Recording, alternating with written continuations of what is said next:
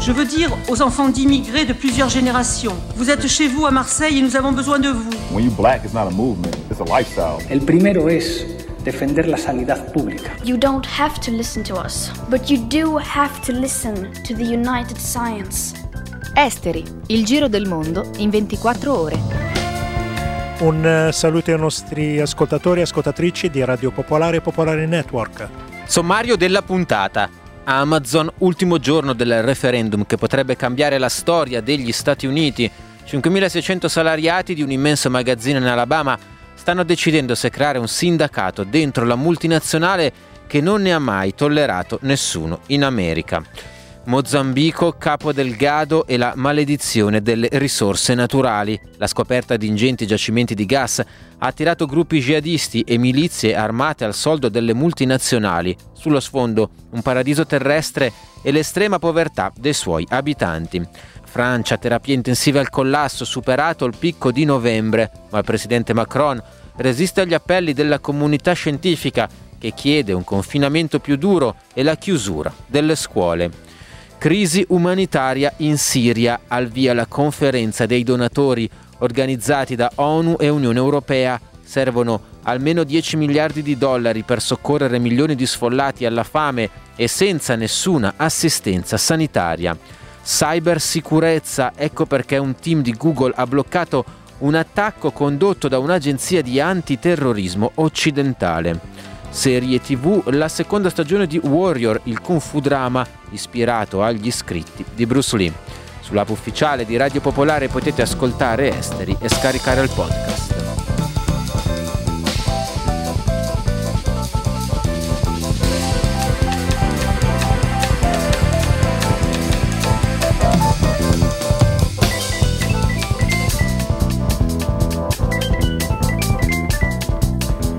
Partiamo dalle notizie. Il processo per la morte di George Floyd è un vero e proprio referendum sulla giustizia americana per vedere se negli Stati Uniti possano essere garantiti giustizia e uguaglianza per tutti. Lo hanno affermato poco prima dell'avvio del processo i legali della famiglia dell'afroamericano ucciso dalla polizia.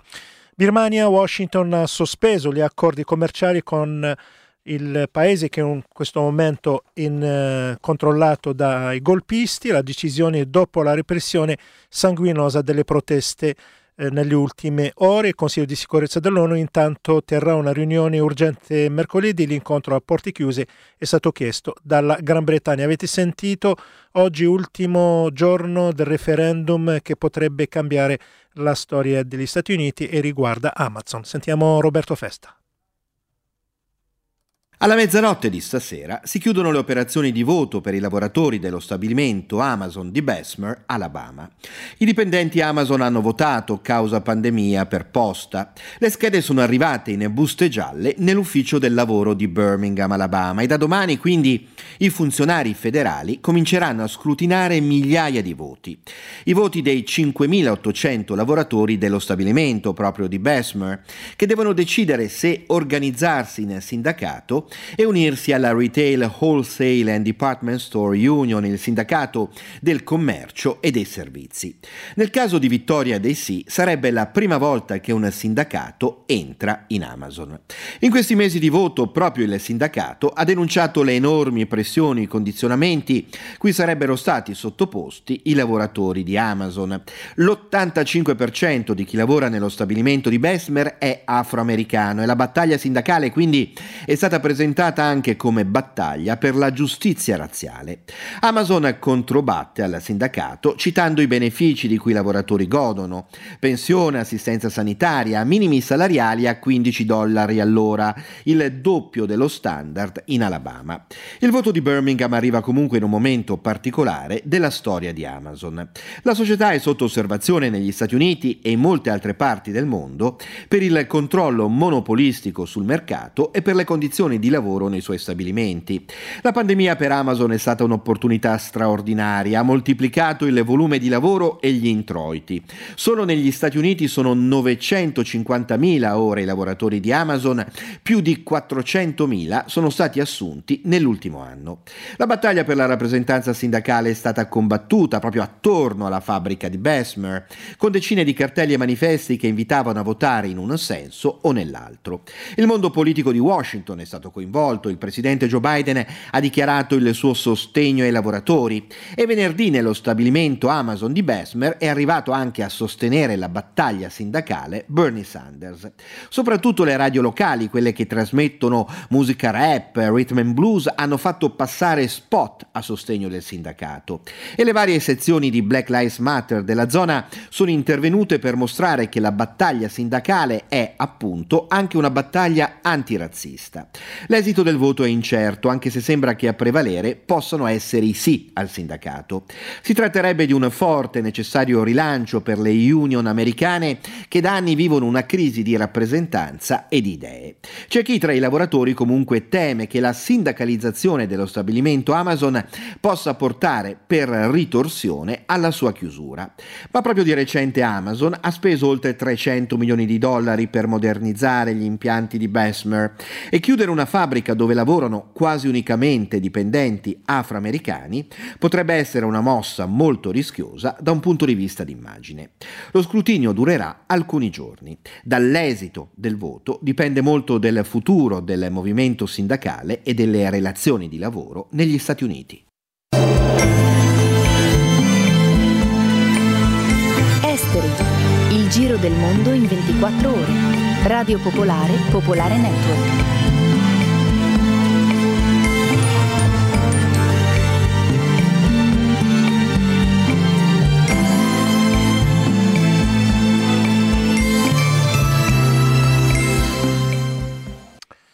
Apriamo con il Mozambico, sono migliaia gli sfollati dopo l'attacco jihadista sferato mercoledì scorso contro la città eh, di Palma, vicino a un sito ricco di gas naturale al centro di un progetto multimiliardario di Total e che l'ISIS ha annunciato oggi di aver conquistato per mezzo della propria agenzia di propaganda AMAC.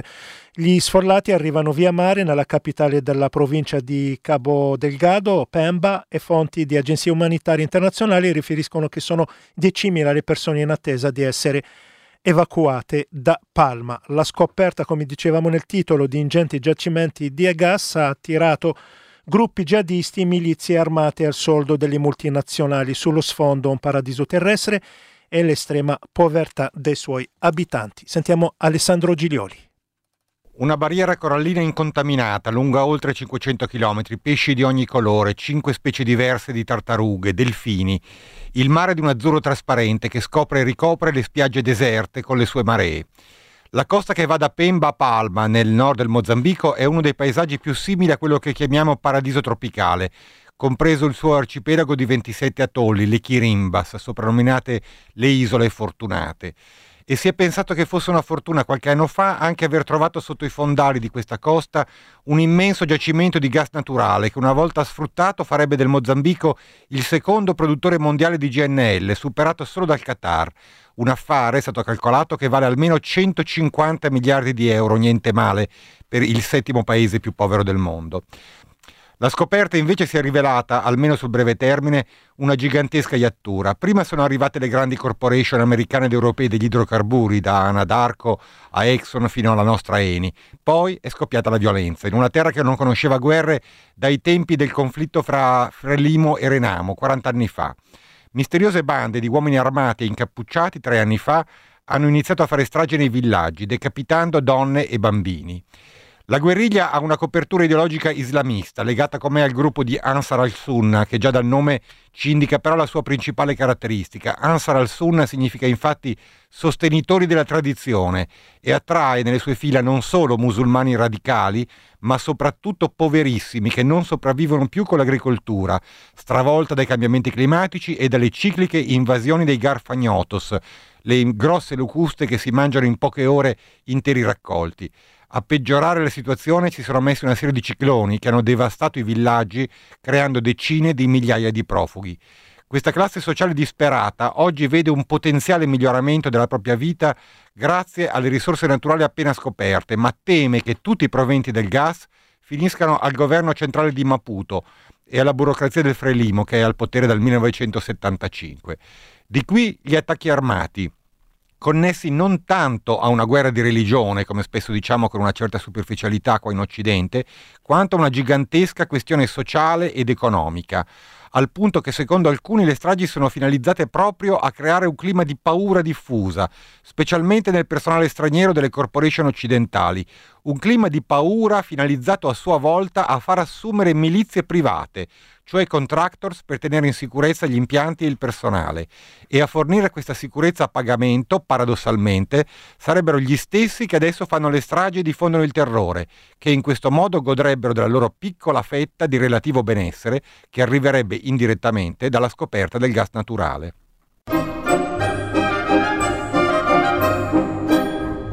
Esteri, Radio Popolare, Popolare Network, dal lunedì al venerdì dalle 19 alle 19.30.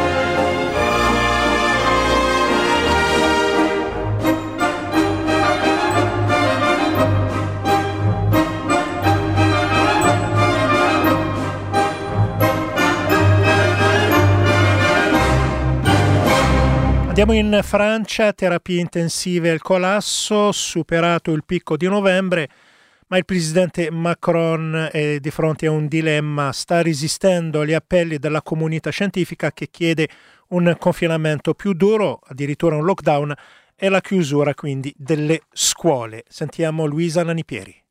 Di fronte a dei numeri sempre più inquietanti e dopo la decisione della Germania di inserire la Francia nella lista dei paesi ad alto rischio, anche il governo francese è stato costretto ad ammettere che la terza ondata di Covid è arrivata a un punto critico. Tra sabato e domenica il numero di pazienti in rianimazione ha quasi raggiunto quota 4.900, praticamente lo stesso livello del picco della seconda ondata e un collettivo di medici chiede al governo, in una tribuna pubblicata su Le Monde, di assumersi la responsabilità delle decisioni degli ultimi mesi. Una strategia che, pur di evitare un riconfinamento stretto, ha messo in crisi il sistema ospedaliero, costringendo i medici a rinviare fino all'80% delle operazioni programmate.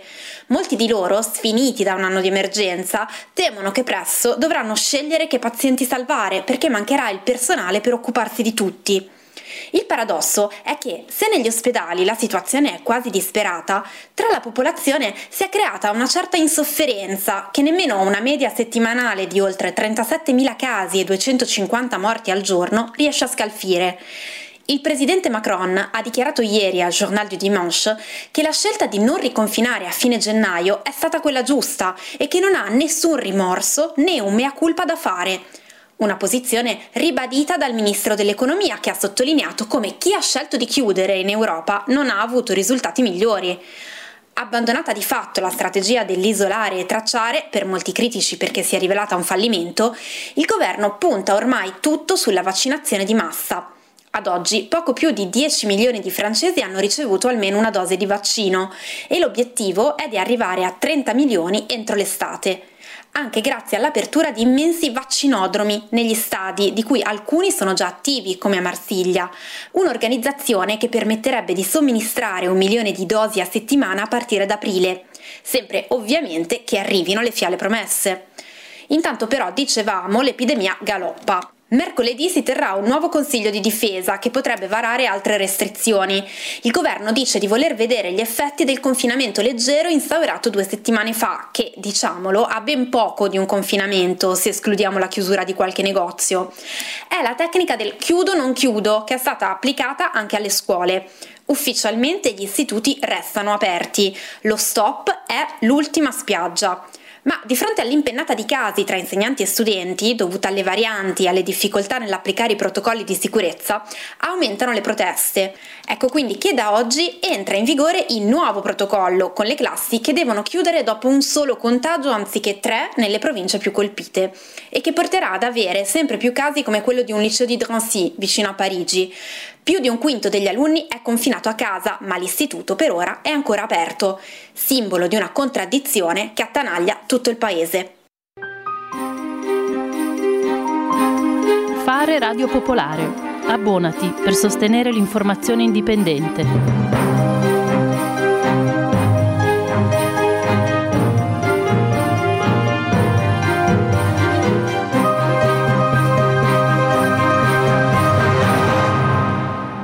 Andiamo in Siria che sta vivendo una crisi umanitaria senza precedenti e oggi ehm, è iniziata la conferenza dei donatori organizzata da ONU e Unione Europea. Sentiamo Emanuele Valenti.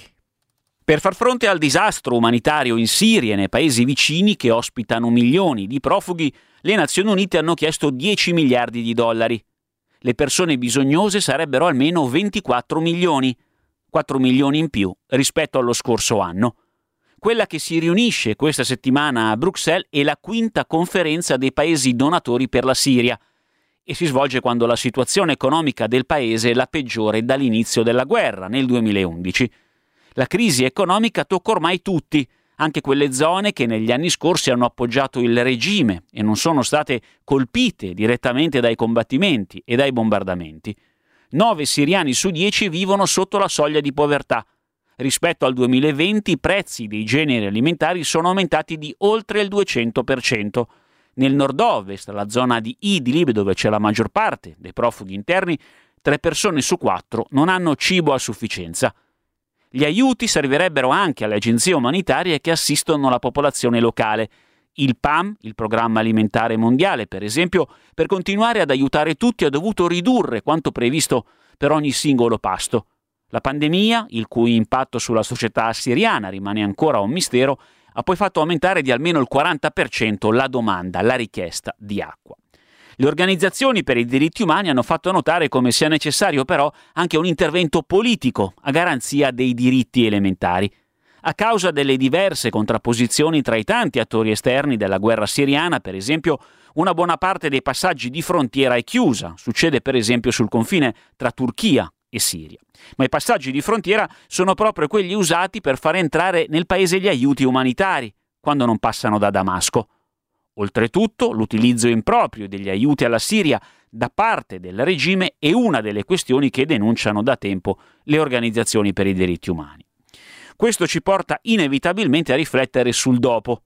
La guerra non è ancora finita, ma come abbiamo detto più volte, se si esclude la regione di Idlib siamo in una fase di conflitto a bassa intensità o di post-conflitto.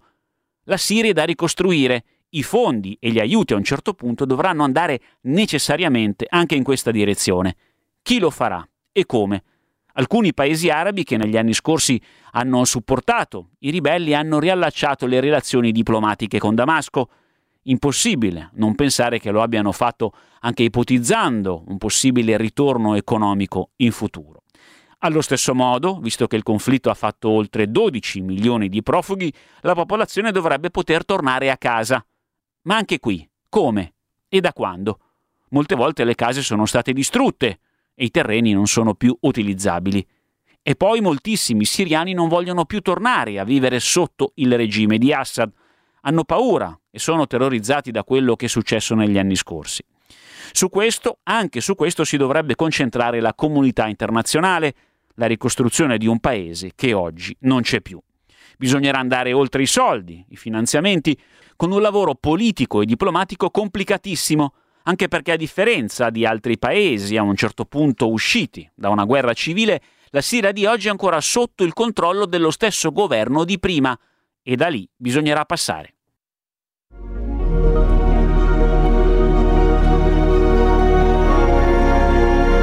Il podcast di Esteri è sui siti di Radio Popolare e Popolare Network.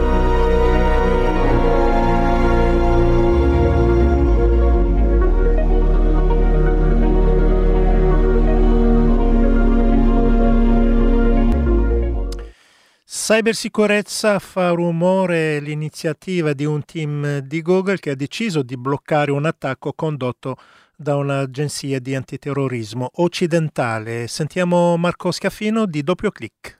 Tutto è cominciato lo scorso 18 marzo quando eh, il Project Zero di Google, che è il team di cyber security, eh, un team di esperti di sicurezza, tra l'altro eh, arcinoti nel settore, vengono considerati eh, molto molto bravi, hanno pubblicato un report eh, denunciando eh, un attacco da parte di un gruppo hacker molto professionale che utilizzava 11 vulnerabilità zero day, cioè vulnerabilità al momento sconosciute che colpivano sia gli iPhone ma anche i computer eh, con Windows tramite Chrome, insomma eh, un attacco in grande stile.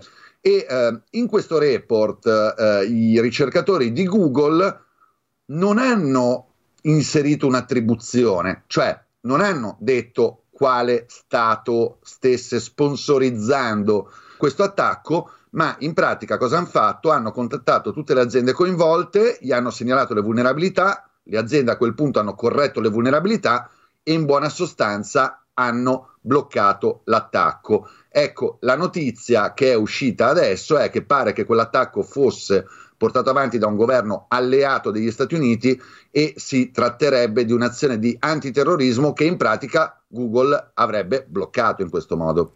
Ecco, facciamo un esempio. Sappiamo che la Russia è in prima linea contro il terrorismo. Se avesse ordinato un attacco di questo tipo, come avrebbe reagito Google? Questo è tutto da vedere, ma molto probabilmente avrebbero semplicemente eh, espresso l'attribuzione nei confronti della Russia. Allora, quello che fanno gli esperti di sicurezza nel capire chi stia portando un attacco hacker eh, è analizzare gli strumenti che usano e analizzare il modus operandi. Gli strumenti che eh, vengono utilizzati, quindi il codice proprio dei malware che vengono utilizzati per portare gli attacchi, dicono tantissimo. L'altra cosa, per esempio, è individuare da quali server arriva l'attacco. Molto probabilmente, se si fosse trattato di un attacco eh, portato dalla Russia, non importa per quale scopo, eh, Google, che è una società statunitense, non si sarebbe fatta troppi problemi a dire che l'attività derivava dal governo di Mosca. Sulla app ufficiale di Radio Popolare potete ascoltare Esteri e scaricare il podcast.